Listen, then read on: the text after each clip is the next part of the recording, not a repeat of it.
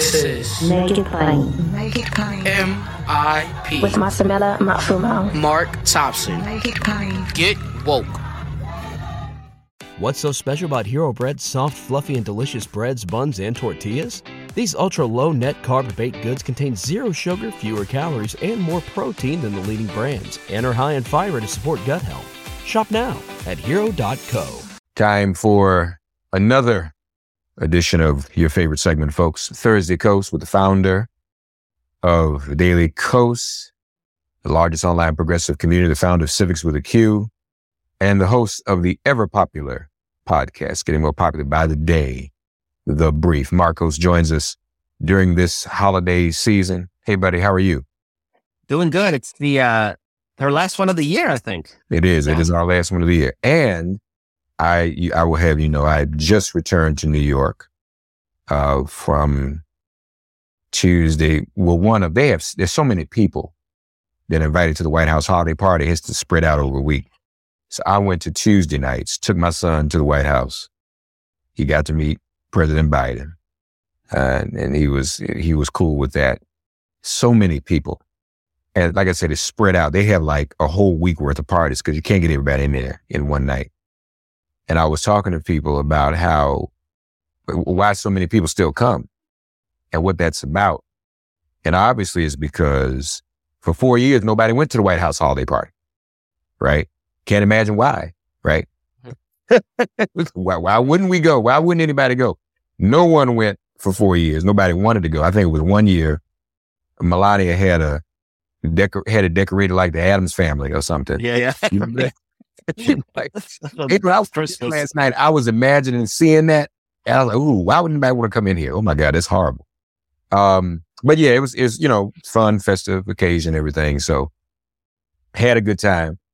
Uh, and so starting on that point, um, it's not been a bad year, uh, for Joe Biden, has it?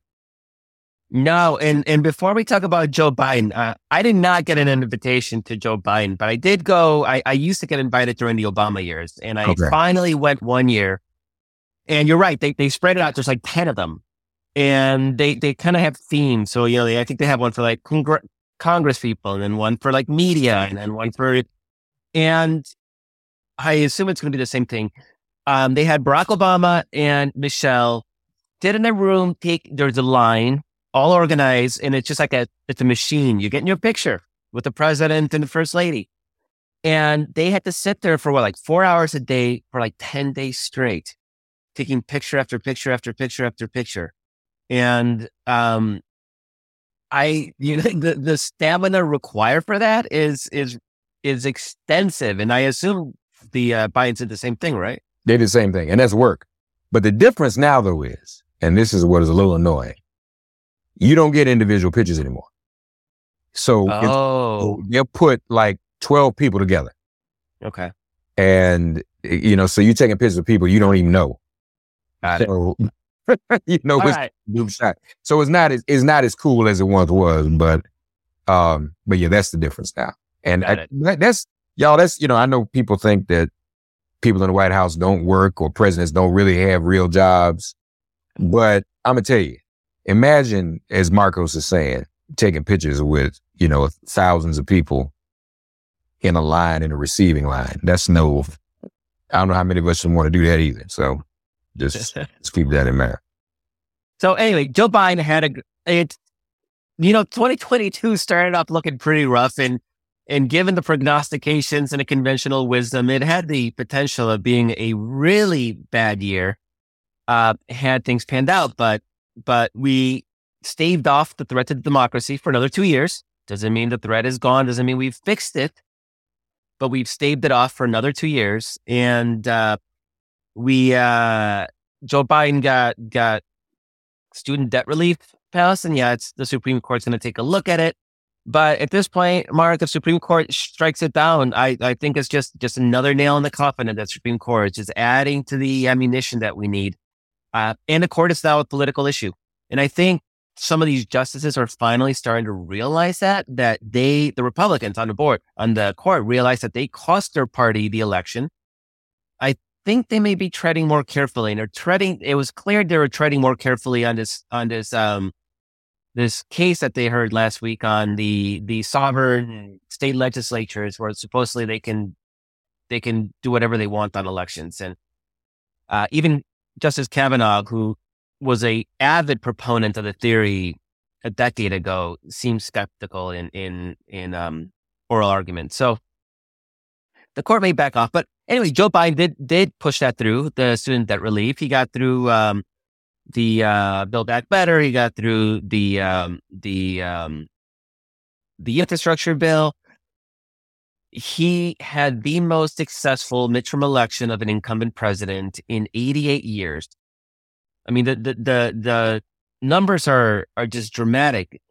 A party in power in the White House had not gained seats in the Senate and gained seats in governorships in 88 years. Biden accomplished that. And Marky, we, you know, you and me, we, we we will be critical where we need to be and we'll push where we need to push. And I think there were some strategic decisions that were made that helped us this year that may backfire on us in 2024. And we could talk about that. But all in all, Biden had a fantastic year. And, and I think in lots of ways, he may be quieting a lot of the, the chatter about replacing him on the ballot for 2024. Cause that, whenever you think about Joe Biden, if you want Democrats to win the White House in 2024, Joe Biden is our best bet to win it because incumbents just have massive advantages in any presidential election, which is why they almost never lose and why Donald Trump almost won re-election despite being incredibly unpopular. Uh, well, well, let's talk about some of the things you, you think that may come back to bite us. All right. So the big one is Joe Biden's decision to differentiate between MAGA Republican and the Republican Party. I, I think it's they're all the same thing, right? The Republican Party is completely beholden to Donald Trump and his brand of politics. And even if Donald Trump gets replaced by Ron DeSantis, it's still MAGA republicanism. It, it's this hateful, you know, pseudo populist, own the liberals type of, you know, intellectually discurious, uncurious, uh, no platform. I mean, that's sort of the modern Republican Party. It's how do you trigger liberals? And the distinction between sort of MAGA Republicans and regular Republicans helped us defeat those MAGA Republicans in key races in battleground states. But if you go down the line, the Trump endorsed Republicans did dramatically worse electorally than more rank and file establishment Republicans. And it helped us because Donald Trump and his influence made sure that a lot of his people got elected. But let's let's take uh, Arizona for example, where you look at the statewide elected offices um, attorney general, secretary of state, governor were all MAGA Republicans. The superintendent of schools candidate Republican was not, was not a Trump endorsed candidate. She was a more traditional Republican. She won. The other three lost. So by creating this distinction, it may have helped, and it probably did help us raise awareness of those Trump back candidates and helped us defeat them. And I don't want to I don't think it's I think it's impossible to overstate just how important that was because we won every contested governor race in all the battleground states except for Nevada. And the governor in Nevada doesn't have control of the electoral machinery. And we won all the Secretary of State offices in all the battleground states, except for Georgia. And at least in Georgia, we know that the Republican Raffensperger is not going to steal the election for, for the Republicans because he had a chance in 2020 and he didn't. So it was it was um it was a good approach, I think, in helping us keep control of the House. Definitely helped us in Senate races in Georgia, in in uh, Arizona, and helped us hold some of our tough seats, like in Nevada. But what happens in 2024 when more establishment Republicans win more primaries? There, there's a definite push from the Republican establishment against MAGA Republicans. Uh, there's, there's, it's, it's, it's, uh, not all powerful. We know because Ronna McDaniels is going to win re-election as head of the Republican Party. even though she's been presiding over three losing elections in a row. But since she's, you know, Trump aligned, she's getting reelected to head the Republican Party. But there's going to be a stronger push. There's going to be more money for Republican candidates that are not on that Trump wing of the party. And we have done a good job, and Biden did a good job of branding MAGA itself, but not the broader Republican Party in the dangers that they are. Because say what you will, they're still incredibly dangerous, no matter whether it's Donald Trump or whether it's Ron DeSantis or whether it's, I don't know, what's, what's, what's the leftover normal Republican? I, I don't even know. Um, Mike Pompeo. I don't know. None It- of it- it- yeah, it, they're all they're all awful. So the distinction gives gives um gives Republicans the chance to if they manage to push off to shed a lot of the MAGA baggage, it allows them a really easy chance to rebrand. And Biden has given them an opportunity. But I'm not saying this to sort of criticize. It, we won, we won. It just creates an environment moving forward that may present new problems, and we'll address those as we get there. But I would love to see the Republic, the Democratic Party broaden that cri- criticism of the Republicans into um, into um, the broader Republican Party. And I think a lot of it was was designed to peel away those suburban Republican voters that are like teetering on the edge. And if you say all Republicans are bad and they've been Republicans, you know, it's maybe not the best way to bring them along. So there was a point, you know, suburban uh, Republican voters around Atlanta. They voted for they voted for uh, the Republican governor. They Repu- they voted Republican all the way down that ticket, except for Herschel Walker because he was a MAGA Republican, right?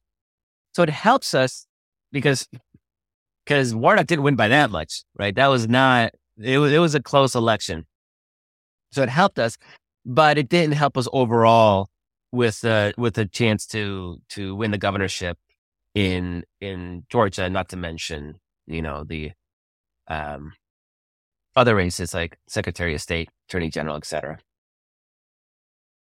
Um, so no, no, that's that that's uh, important. Uh, lastly, we touched on Sinema. A- any new thoughts about her and and her behavior and and what we can anticipate from her in 2023? Is she going to try to just block everything? We, you know, we before I don't, I don't think she had changed parties before. You know, last time we talked, I think we were just was- talking about Yeah, she was hinting at it, but I, she had not officially done it yet. No. So we had talked about how she would have to, in order to, if she thought she was going to win re-election, she would have to tack to the left and be more amenable. While Joe Manchin, if he runs for re-election, would have to be more um, obstructionist because he has to build his credibility with with West Virginia, which is a very heavily red Republican state. Right. Well, it turns out that that Sinema decided she doesn't she doesn't want to bother trying to win a, a primary election. She knew she didn't have a chance. In Civiqs polling, she's got a six percent approval rating amongst Democrats. So she was never going to win it. So what she's doing is she's playing chicken with the, Repu- the Democratic Party. She's saying, "All right, I'm an independent now, but I'm still going to caucus with y'all. If you run a candidate against me, you risk you, you risk throwing this over to the Republicans. Here's the problem, Mark. Sinema has a 6% approval rating with Democrats. She's not a Democrat anymore. And it don't matter what she does, if she caucuses with Democrat, whatever. Democratic voters in, in Arizona don't care. Here's the thing. She's got an 8% approval rating with Republicans and like a 14% approval rating with independents. Nobody likes her. So in a very, very close election with her running as an independent, there's no doubt that she would come in third place. The question is, would who would she take more votes from? And right now, she's given Democrats no reason to want to vote for her.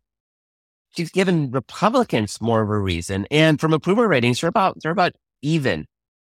I suspect that she would literally become a non-factor. And that's even assuming she can get on the ballot because she needs to get like 400,000 signatures, but she ain't going to have the party uh, apparatus gathering those signatures for her. She's going to have to have volunteers. Who's going to volunteer for her? She's got no volunteers. In fact, this whole week I've been seeing stories about former former people who volunteered for her who are pissed off and, and burnt and feeling betrayed. And who's gonna who who's like got the passion to go out and raise get 400 signatures for, for, uh, Kyrsten Sinema. They're nobody. So she's to have to pay for it. So that's to cost money. It's to cost a lot of money. Now, who's to sign those petitions? I have to guess Republicans and maybe Republicans will throw some money at it as well to, to, to make it happen. But ultimately, the idea of her playing spoiler is predicated on the idea that there are Democrats who will still vote for her.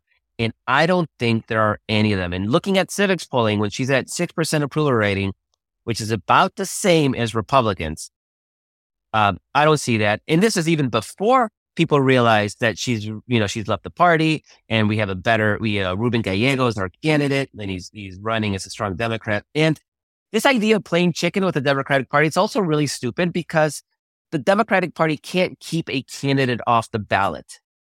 It's not like they can say, we're going to clear the field for her. It would have to be a decision by the top candidate. So we've cleared the ballot for, uh, in Maine, we've cleared a ballot for, uh, for, um, Angus King.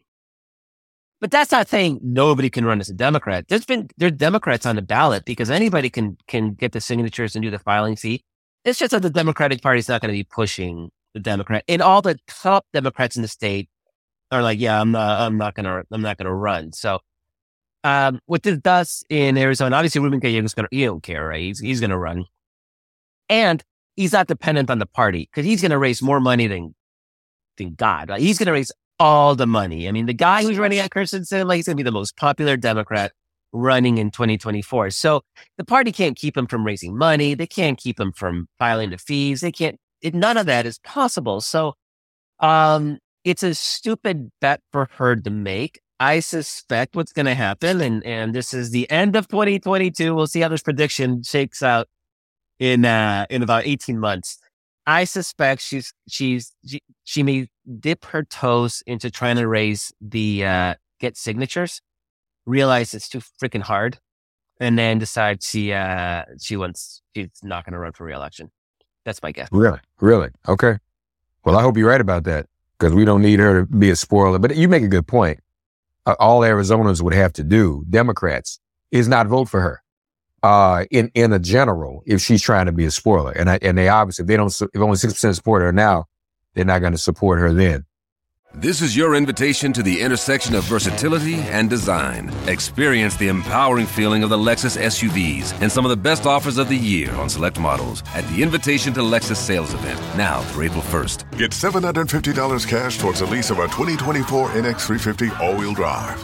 Experience amazing at your Lexus dealer. Call 1 800 USA Lexus for important lease cash offer and pricing details. Restrictions apply. Not all customers will qualify. Offer available in the Lexus Eastern area and it's April 1st, 2024. Um, it, since last we talked, you've gotten more, um, in, in, you've had more commentary on Elon Musk and what he's up to.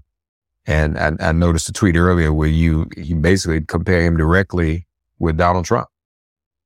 Um, it's you know, he, he used to be a darling of the left when his whole shtick was about clean energy and, and saving the earth. And, uh, and it, it was good, right? I mean, I drive a Tesla and I love the car and I love that I'm, you know, it's, it's powered by my solar panels and it, it feels good to have carbon neutral transportation, blah, blah, blah, blah, blah, not to be smug or, or about it. What he's done now is, it's kind of fascinating because, um, he has COVID broke him.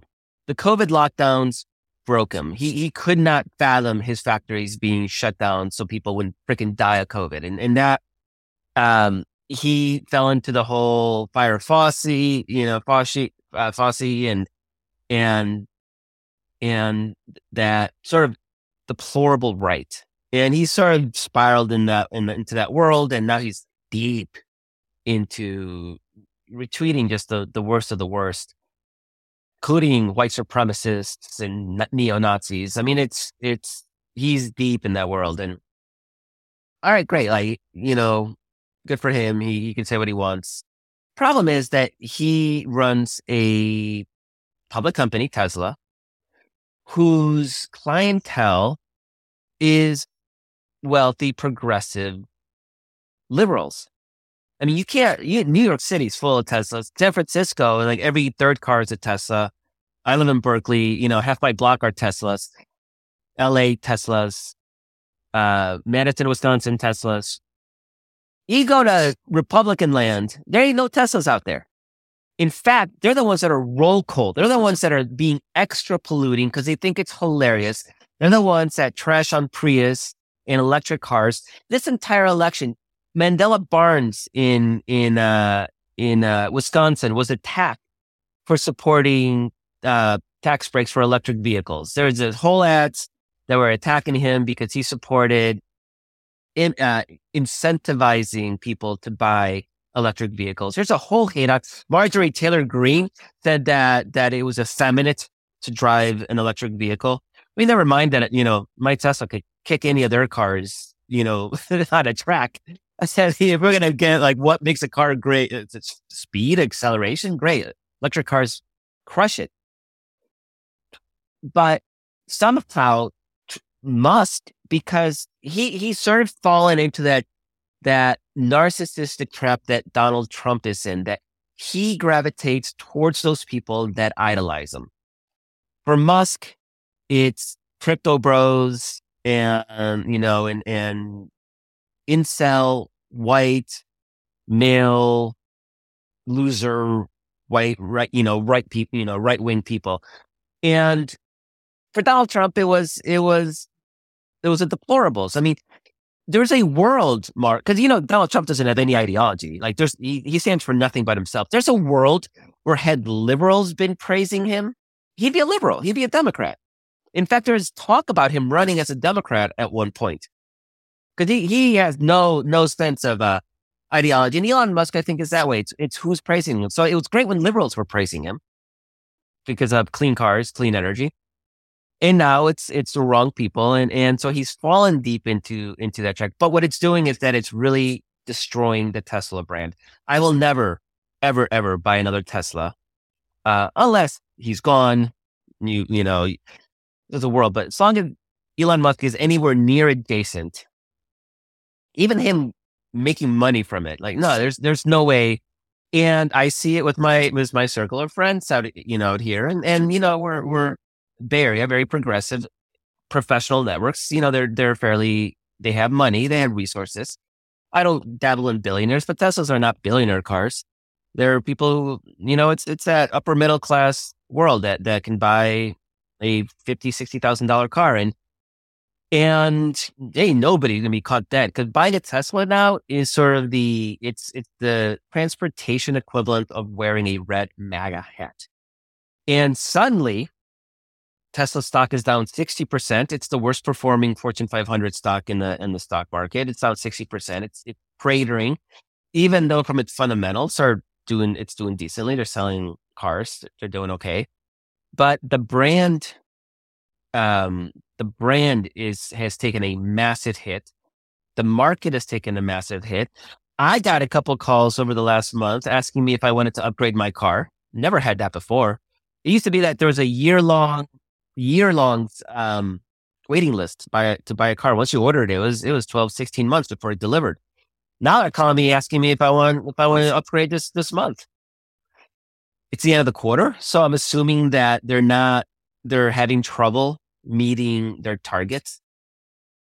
And it's because people like me won't, won't touch it. I have lots of friends who are in that world where they're uh, starting to think, okay, I'm gonna, I'm gonna, I'm gonna, my car's old. Now I'm gonna buy an electric car.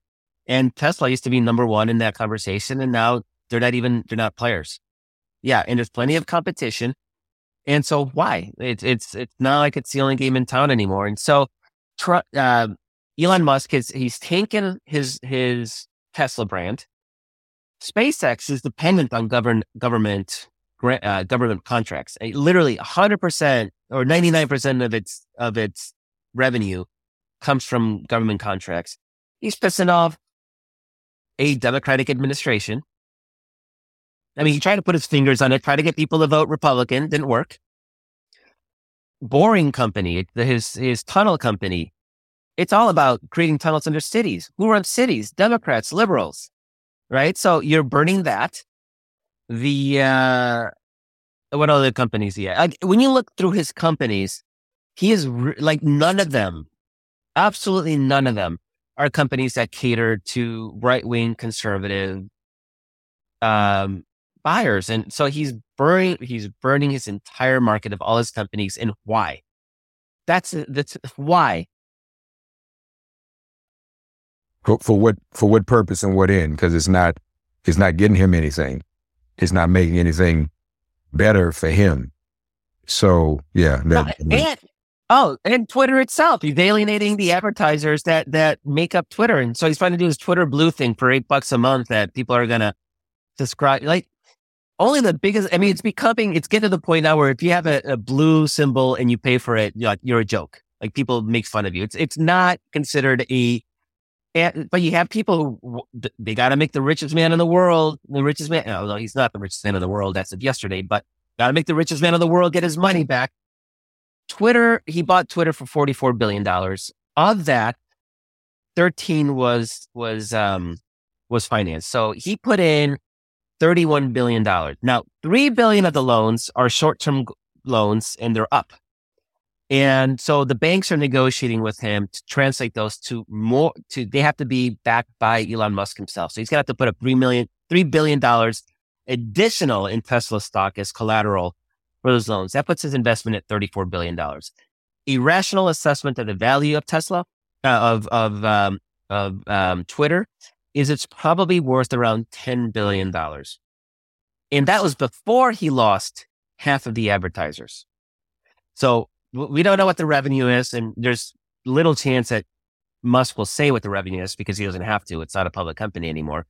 But let's say he's lost half his revenue, he's lost half his advertisers. Let's just, he's probably sitting at about a $5 billion company. He's not making that investment back. So, but he's hell bent on turning it into, I don't know what, Gab or Parler or any of those right wing social media sites and, and, and alienating and chasing away um, large parts of that audience. And so, but he doesn't understand it. Like he never ran a business that that depended on advertising. And ironically, he runs he he used to be very mocking of companies that needed to advertise. He thought advertising was the dumbest thing in the world. Tesla has never advertised. SpaceX has never advertised. Why do you buy a company that depends on advertising if you have no idea what that means? And a lot of that, honestly, is kissing up to ad agencies. It's, it's, they, they, you, you're not going to, you think, oh, I'm Elon Musk, I'm so, you know, famous and popular and give me money. No, that's not how this shit works. You got to actually, you got to, you got to wine and dine and, and give people a reason to want to give you their money. And he doesn't know how to play that game. So he's, he's, uh, every one of his businesses right now is, is, uh, well, SpaceX not yet, but definitely Twitter and and Tesla are seriously sucking wind right now. And I don't see how he gets out of that without him literally just walking away. Just all right, you know what? I, I fucked up. I'm gonna here's I'm gonna either sell it or I'm just gonna hand it over to a CEO, but with real power and real safeguards saying that I'm not gonna meddle. I don't know what that would even look like, but there's there's there's a world where the best he can do for his own financial success is to literally like walk away and stop trying to to run it because he's not as smart as he thinks he is. And that's what this whole affair has really shown us is that he got a he got lucky. He um he surrounded himself with some real talent, but at this point, he has so burnt his brand that his ability to attract that talent is going to be uh, particularly challenging and he makes really dumb decisions. Like this assumption that Musk knows what he's doing because he's been successful has been blown out of the water. And I think that may be the biggest damage he's done to him, like even bigger damage than losing $40 billion on a deal. Yeah, you probably, I'm, I'm sure he's going to have to end up selling. Um, uh, lastly, um, it's the end of the year. You've been covering um, Ukraine a great deal for all of us. Um, what's the latest as as we head into this holiday season? What's what's going on now, and and where do things stand?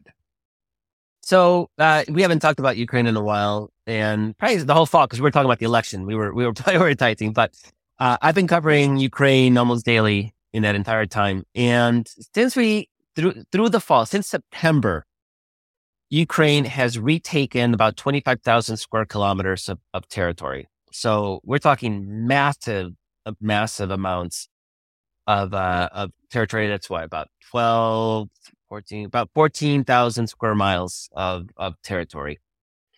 Um, Russia isn't moving forward anywhere. Really, what they're doing at this point is they're just digging trenches, defensive positions. They're trying to hold on desperately to what is left, what they've what they've captured so far. Uh, on the other hand, what they're doing is they're launching Iranian drones and ballistic missiles into Ukraine's energy and um, and uh, um, heat infrastructure. So the Soviet states, what they did is, is it wasn't like here, you know, like we have where we have our own like heaters, right? We have our own central heating or we have radiators. What they do in, in the Soviet states, including Ukraine, it's like a New York City apartment where you have a boiler in the basement and it sends heat up to all the units in the building and they don't really control on and off, right? It's the building controls heat on and off. That's how Ukraine is, but the entire country. That's how Russia is. So if you hit a hydrothermal facility in Ukraine, then you knock out heat for a big chunk of um, of people. So what they're trying to do is they're trying to make it as miserable as possible to freeze out people and have them live in the dark. It's it's it's terrorism. It's literally terrorism. They cannot win on the battlefield, so they're trying to break Ukraine's spirit. Obviously, we've seen this time and time again in history. When you do that, you actually harden people's resolve to fight. Like nobody breaks because the electricity's out and they're cold. People know how to wear jackets. And this is, this is Ukraine. Like this is a part of the world that's used to bitterly cold winters and they didn't always have electricity. So that's where things are. There's a stalemate. There is a um, big part of the stalemate though, because, you know, like I said, Ukraine has taken 25,000 square kilometers back in the last three months they've stopped because they um, there's a phenomenon in in uh, in in that area region, Germany too, because I, I, lived it when I was in the army.